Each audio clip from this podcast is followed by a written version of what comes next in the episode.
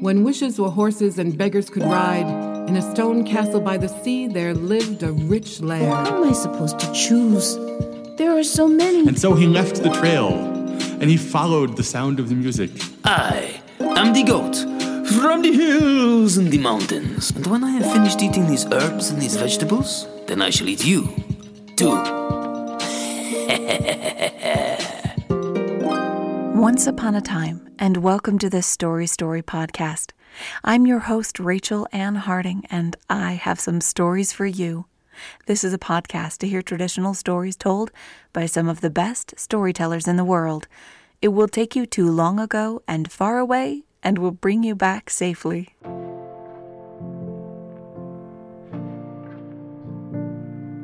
As I write this, the snow is falling heavily outside. The forecasters have been predicting a blizzard for a week, and it has finally arrived. The snow is thick as icing on a birthday cake, weighing down trees, collapsing bushes, and building up on power lines. The electricity has been flickering like a flirt, batting its eyelashes as the wind threatens to whirl it away in a dance, leaving us in the dark. There isn't much ice yet, as it is still warm enough the snow is as heavy as wet sand.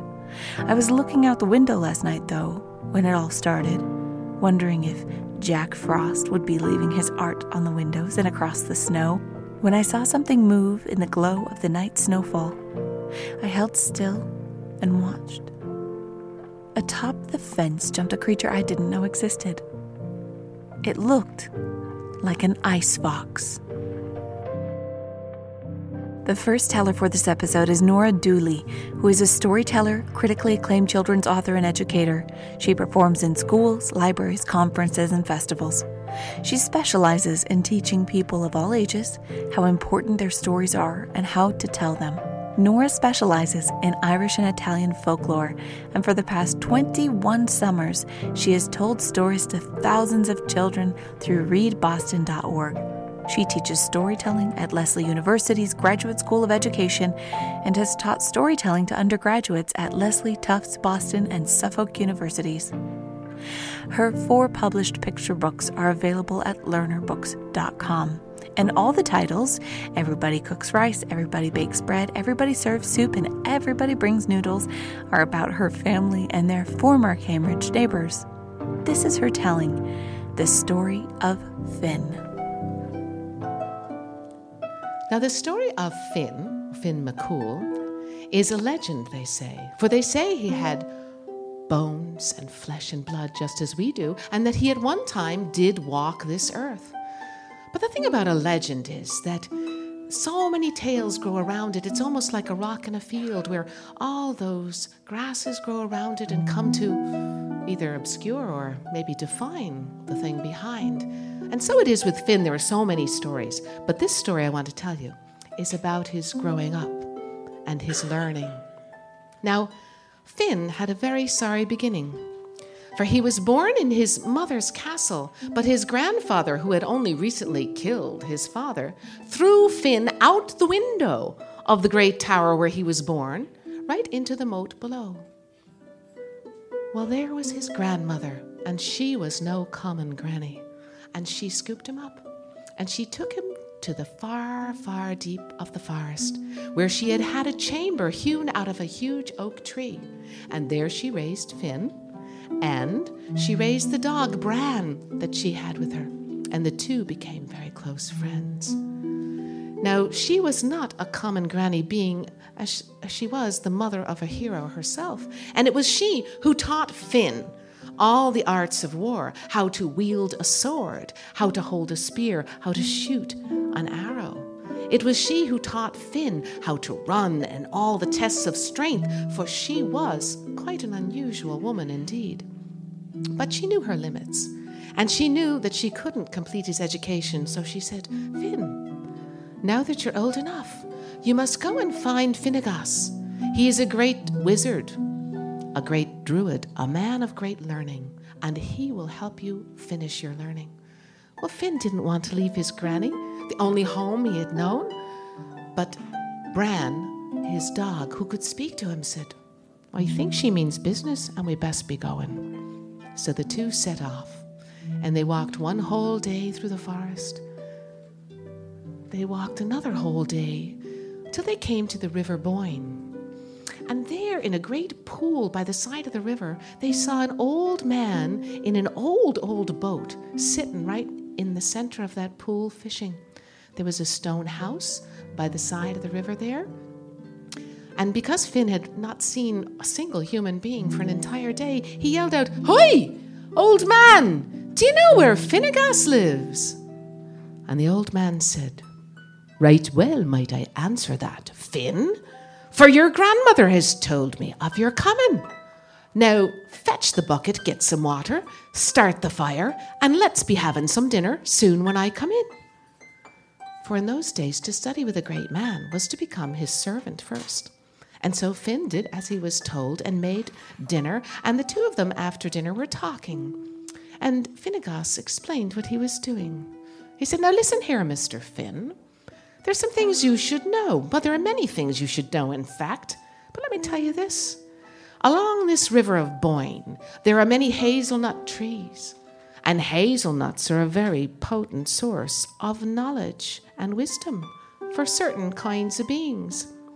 And there is a great salmon in this river who is just that kind of being. And anyone who can catch it and eat the first flesh of it will have all the knowledge they would ever need or want. And I can see you're wanting in some knowledge, Mr. Finn. And Finn got all defensive and said, What, what do you mean by saying that? I know quite a lot. Oh, sure, sure, sure you do, said Finnegas. Certainly you do. So, um, what's four times four? Well, that's 16, said Finn. Yes, indeed, you know that. And uh, how about uh, seven times seven? He said, Well, that's 49. Yes, and that's the exact same number of years I've been fishing for that great salmon of knowledge. Now, let me ask you three questions. The questions I'm going to ask you are the ones you'll need to answer, and then you will be finished with your learning with me. The first question is What is stronger and swifter than a sword? Finn just made big eyes and shrugged. No, I didn't think you knew that, said Finnegas. And the second question is what is more important than a true friend? Well, Finn hugged his dog to him and said, Nothing. And Finnegas said, Yeah, yeah, and I thought you'd say that one too. He said, And who will be the hero that the people need in the time of their greatest need? Who will rise up and be their hero? Again, Finn just made big eyes and shrugged his shoulders. And then Finnegas said, Well, that's enough for tonight. I'm for bed. And the two of them went to sleep. And Finn worked for an entire turning of the seasons for Finnegas. And he learned many things. He learned a great deal of poetry. He learned about the things that grew in the land and the things that swam in the river. He learned about the stars, many things, many things he learned. And he never was able to answer those questions to his teacher's satisfaction, so he worked and worked and worked. And Finnegas kept on fishing every day, every day in the center of the river. And then one day, Finn was setting up the fire to start the dinner, and he heard Finnegas come running in in a state of great agitation. Boy, boy, come out and see it, come out and see it. It's the great salmon of knowledge. I've got it at last. It's in the boat. Come, come, come now, boy, at once.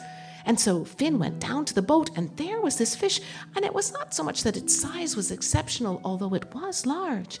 So much so that the, the light seemed to be shining out of its eyes and, and its iridescent scales. I mean, it was just an amazing, amazing animal. Now start to cook this, Finn, said Finnegas, for I must go to my tower, and I must tell all the other druids and wizards around of this exceptional happening. And so he went off and he said, Mind you, don't you touch a bite of it or do anything in any way to eat any morsel of it Till I come back, I'll be the first one to eat of that. So he went off to his tower. And Finn started cooking it on the big stone slab, turning it this way and that way ever so carefully. Oh, how he wanted to do it just right for Finnegas. Because he was sure that when Finnegas had all the knowledge from this fish, maybe he would lend him some of those three answers because he wouldn't be so churly about it. Well, he was turning the fish this way and that. And then there was like a, a bubble formed on the side of the fish, and he thought, "Oh dear, no, that would lack perfection because if that pops, then then the fish will burn in that very spot." So he reached down with his thumb to press it down, and he pressed it down, but oh, he burnt his thumb. Ah, and mm, mm, he sucked it. And as soon as he stuck his thumb in his mouth, his mind was all clouded. And, and he saw visions of great armies and, and great castles. And he saw people carrying silver swords. And, and he saw this young man at the head of the army with great banners and a huge metal shield and a big golden sword. And he had the same face that boy that he saw in the water sometime when it was very still and he went to wash. And then Finnegas came in and he said, Boy, is that fish ready? And Finn looked up and he said, Almost, Finnegas, it's almost ready. But Finnegas looked at him and he said, Boy, did you eat any of that fish? And Finnegas didn't said, Oh no, Finnegas, I didn't eat any of it. No, I mean, it just, it was burning a bit like. And so I, I pressed it down and I sucked my. And Finnegas, ah, let out a sigh and sat down and said, ah, oh boy. And he could see that Finn had gone from a boy into a man in the time it had taken him to go and make his messages. And he looked at him and he said, Oh boy young boy then. Well, now, let me ask you the three questions, he said. What is stronger or swifter than a sword? And Finn stuck the thumb into his mouth and he said, Why, thought is stronger and swifter than a sword, for without thought, the strongest sword will fail. Very good, said Finnegas. And here's the next question I'm sure you'll know the answer. What is more important than a true friend? Finn did his thumb again and he said, It's the knowledge that they are a true friend, for without that knowledge, your enemies and your friends alike are all mixed in your mind. Very good, said Finnegas. And then this question, then. Who will the people turn to in their hour of great need? Who will rise up and be their hero then, Finn? And Finn kept his thumb down and said, I think, Finnegas, it will be I. Oh, sure, and so it will, he said, and so it will. And now let's be eating this fish. And the two of them did. And it was the best fish ever cooked in this world or the next. And they enjoyed it very much. And Finn McCool became the great hero that his people needed. And whenever he needed any knowledge or any wisdom at any time, all he needed to do was bite his thumb, and true knowledge would come to him, such as an honest man and a true hero would need.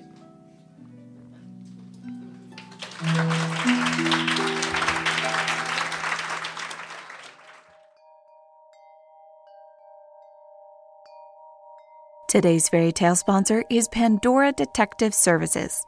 Curiosity killed the cat, but Pandora never let that stop her. If you're facing a mystery in your life, let Pandora open the doors, look into the cupboards, and unlock the old trunks to solve the riddle for you. She takes all cases, from lost items to lost love. Do you wonder where your motivation went? She will wander through your mind until she discovers where it got misplaced. Have you been curious about that childhood friend who isn't polite enough to be on Facebook so you can spy on them? Pandora will track them down and let you in on all their secrets. Pandora cannot be held responsible for what she finds out in or out of your mind, so be prepared to deal with whatever she might find. For thorough, open, and curious detecting, get Pandora's Detective Services, opening boxes since the beginning of time. This episode is also brought to you by the Patreon supporter Rose Leckman Allies. Rose has a unique gift of having a standing invitation to all fairy snail races. I don't know how she received that invitation, but when the weather is pleasant, she has been known to attend these races, sit with the fairies in the cool shade, and cheer on the snails and their riders. One race can take hours, but Rose has the ability to spot a winner and has won quite a bit of fairy gold.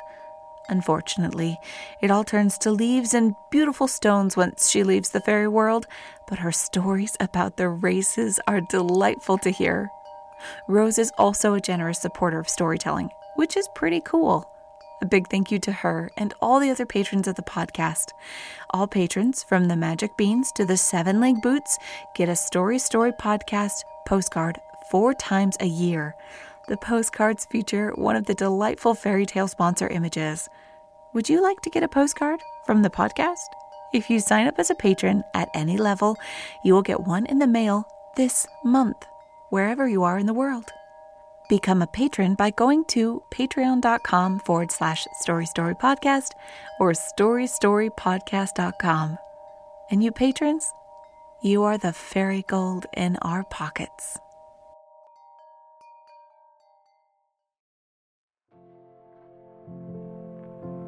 The ice fox was not just a creature with white fur, but the fur itself was made of ice. It was so white it almost looked blue and transparent in the falling snow. It walked carefully along the fence and then gracefully leapt into the snow in the backyard. Then it stopped, looked over its shoulder, and gave a short yip. Even through closed windows, I could hear it. It sounded like ice cracking. Then up on the fence came three baby ice foxes, just old enough to hop around, but still sporting their baby ice fur. Of course, this would be the time for an ice fox to have a litter, right in the middle of winter, when they would be most comfortable and safe from melting. I had to bite my lips from squealing out loud. They were so cute. They wobbled and balanced along the fence until they had enough courage to jump and plop, plop, plop, landed in the snow beside their mother. They scrambled to their feet with snow all over them and they shook off. The sound was a tinkling sound of chimes. They followed after their mother, right past my window, and only one looked up and gave me a short yip. As it did, little icicles formed along the branches of the lilac bush that was being pressed down by snow. Then they frolicked off and into the snowy night. The second teller for this episode is Liz Weir. Liz has told her stories to people of all ages on five continents. She has performed in pubs and prisons and in hospital rooms.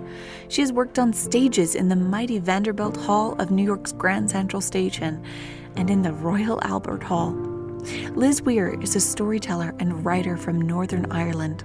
She was the first winner of the International Storybridge Award from the National Storytelling Network, which cited her exemplary work promoting the art of storytelling. She has mentored many a new storyteller, including myself and another host of this podcast, Isabel Hauser. For this episode, she is telling the story Rathlin Fairy Tale.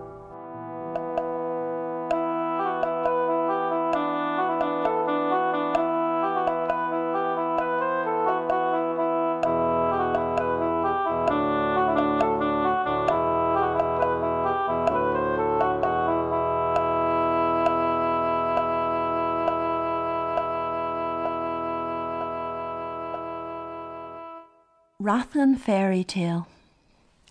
Off the northeast coast of Ireland lies an island called Rathlin. It's a beautiful place with deep caves and rocky cliffs where many birds nest. Long ago, a little boy called Jim lived on Rathlin Island with his mother. And every year, Jim loved to go off to pick blackberries, which his mother made into the most delicious jam. He always wore his oldest clothes, his tattered tweed trousers, and his old baggy hand knit jumper, because he usually came home covered in muck and dirt. One afternoon, before he set off, his mother gave the usual warning Now you come home before it gets dark, and don't go near the fairy tree. All over Ireland, you can see hawthorn trees standing in fields all by themselves. Some people call them fairy thorns, and often farmers won't cut them down for fear of annoying the wee folk.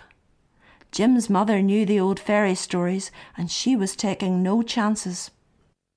While Jim was away, his mother worked about the farm, knowing how hungry Jim would be when he came back. she made his favourite meal of champ, which was mashed potatoes mixed with scallions heated in milk. It was all ready to eat, and darkness was coming down, but there was no sign of Jim. His mother went outside carrying her hurricane lamp and called his name Jim! Jim! Jim! But her voice just echoed back on the wind. She called her friends and neighbours, and together they started a search which lasted the whole night through. They searched the rocky cliff paths and combed the beaches, but the little boy had vanished. Jim's mother kept on hoping and praying, but by the next evening she had given up. She sat at the kitchen table with her head in her hands, weeping. Then all of a sudden she heard the door open and footsteps on the tiled floor. She looked up, and there before her was Jim. She blinked back the tears and stared, hardly believing her eyes. He was so different. His face was scrubbed and clean, his hair neatly parted, and his clothes, they looked as though they were brand new. There were no holes in the trousers, no pulls on the jumper. Jim's mother hugged him tightly. Where have you been, son? she asked. What happened to you? And then Jim started to tell his story. I was coming home from picking blackberries, and it was just getting dark when I saw this big bush full of berries at the foot of the fairy tree.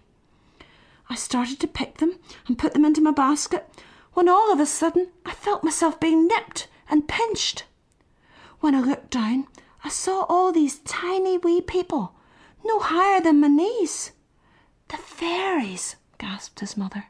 Suddenly I felt myself being lifted up and up, and then I fell down, down the hollow trunk of the tree. When I hit the bottom, I was lying inside the fairy rath, and then I was plunged into a big bath full of soapy water. Some of the wee people scrubbed my face and neck. Others pulled at my old clothes. They took them away and washed them in another tub, and little tailors sat with their legs crossed, darning and stitching. Then Jim's mother remembered what the old people used to say. They said that if the fairies captured a human boy or girl, they would try to clean them of all the dirt and grime of the world we live in. If they could remove every trace of our world in one day, they could keep that child forever in their world. People said this had happened a lot in the old days. But Jim was home safe and sound. How could this be? How had he escaped? His mother didn't know how or why, but she was right glad of it. She put him to bed, and they both thanked God for his safe return. At about ten o'clock that night, his mother heard Jim shouting, Mammy, come quick! When she ran to his side, he was sitting up in bed holding out his right hand. My finger's sore. Jim's mother took his small hand in hers, and when she looked at it closely, she saw that deep down under the nail of his middle finger was a thorn from a blackberry bush. Those clever fairies, with all their cleaning and scrubbing, had somehow missed that little thorn. But it was just enough of a link with our world to bring Jim back home safe and sound.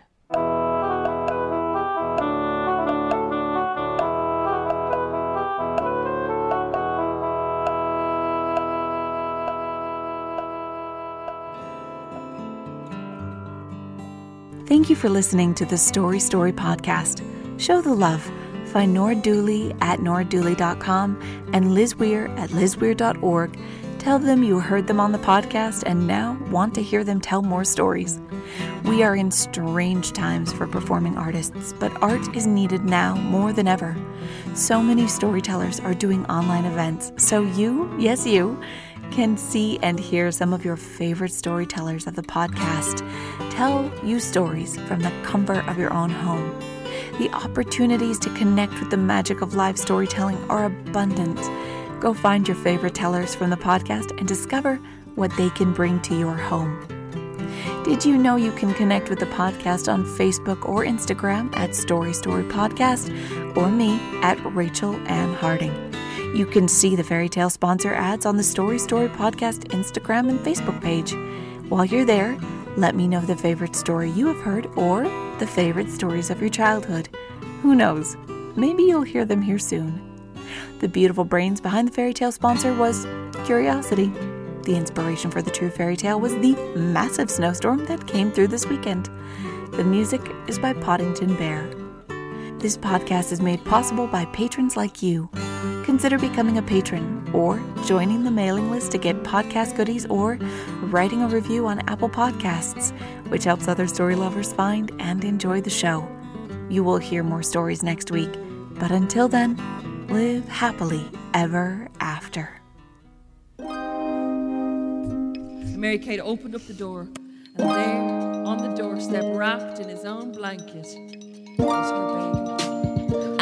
Day, Anansi spins webs so that he can catch the flea, the fly, and the moth that got away. If you go down to the lake on a clear day when the water lies as calm as a sheet of glass, you can still see the rooftops of the castle glittering in the sunlight. And if you listen really closely, you can even hear the festive